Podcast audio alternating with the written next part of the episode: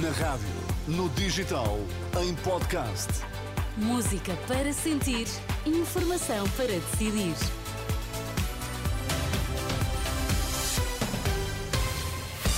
Notícias na Renascença com o Vitor Mesquita. Vitor, quais são agora os temas em destaque? Luís Montenegro sem medo da subida dos indecisos. Pedro Nuno Santos desvaloriza a vantagem da AD nas sondagens.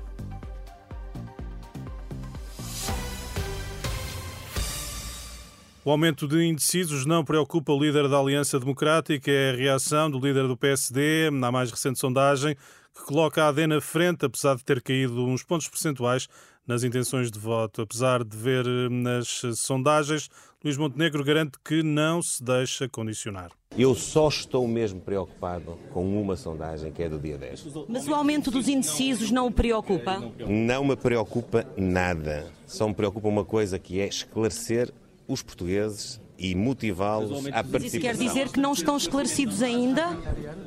Eu não faço as minhas opções nem a campanha com nenhum elemento das sondagens. Vejo-as, acho que elas denotam uma tendência que é clara. Acho que a tendência da rua ainda é mais clara que a tendência das, das sondagens. Luís Montenegro, esta manhã em Ancião, distrito de Leiria.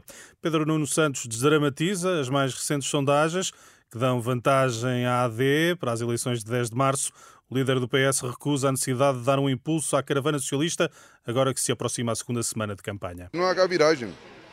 O Partido Socialista está bem, tem uma relação de confiança com o povo português e, portanto, nós estamos a trabalhar para ganhar com muito respeito, muita humildade democrática, mas confiantes na nossa vitória. Temos conseguido com que as pessoas vão votar.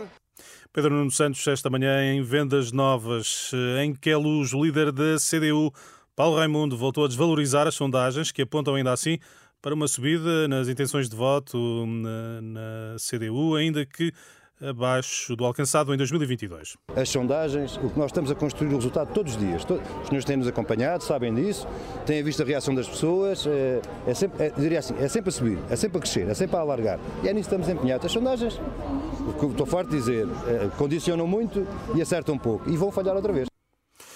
Paulo Raimundo, a CDU em Queluz. O PAN insiste que entendimentos só depois das eleições. Esta manhã em Viseu, Inês Sousa Real voltou a não dizer se aceita um acordo com o PS. Aos jornalistas, a líder do PAN reforça ainda que tudo vai depender da aproximação às causas do partido. É oficial, a economia cresceu 2,3% em 2023 e evitou a recessão. No quarto trimestre, o produto interno bruto subiu 2,2% em termos homólogos, 0,8% em cadeia nos últimos três meses do ano passado. Após a subida de janeiro, a inflação terá recuado para os 2,1% em fevereiro, uma descida de 0,2 pontos percentuais, é o que indica a estimativa rápida do Instituto Nacional de Estatística. No entanto, a taxa continua superior à registada no final de 2023, que era de 1,4%. Notícias em permanente atualização em rr.pt.